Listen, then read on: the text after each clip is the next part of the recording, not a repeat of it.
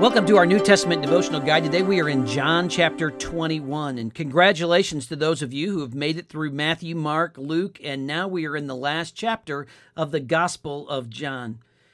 John opens up chapter 21 with a picture of defeated disciples.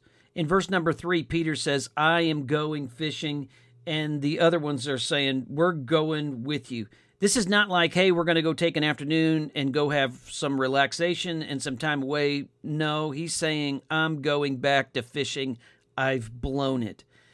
And then Jesus shows up in verse number five and says, uh, Children, do you have any food? And they answered, No. The defeated disciples couldn't catch anything. But then, not only do we see defeated disciples, but we see Jesus and him offering time with his disciples. He says, Cast the net on the right side of the boat and you'll find some. And then they have so many fish. There's actually 153 that uh, we find in verse number 11 but the big thing is is Jesus not only shows himself strong but he shares time with his disciples notice verse 12 through 14 come and eat breakfast and now they have a time to to be together. This is the third time Jesus showed himself to the disciples, it says in verse 14. Then there's the restoration from Jesus, specifically to Peter.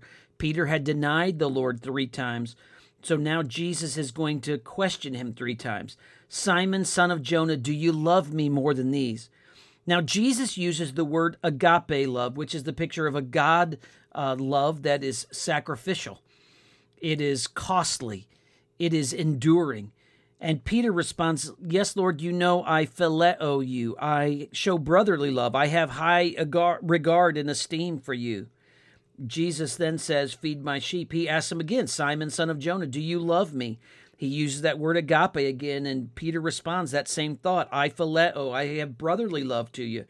And Jesus says, Tend my sheep. And then in verse 17, the third time, he says, Do you phileo love me? Do you love me like a brother? And Peter's grieved uh, because he asked him that. And he said, Lord, you know all things. You know that I phileo love you. And he says, Take care or feed my my sheep. The picture is is that that you're restored to ministry now. I want you to go take care of the sheep. There's that restoration that Peter needed.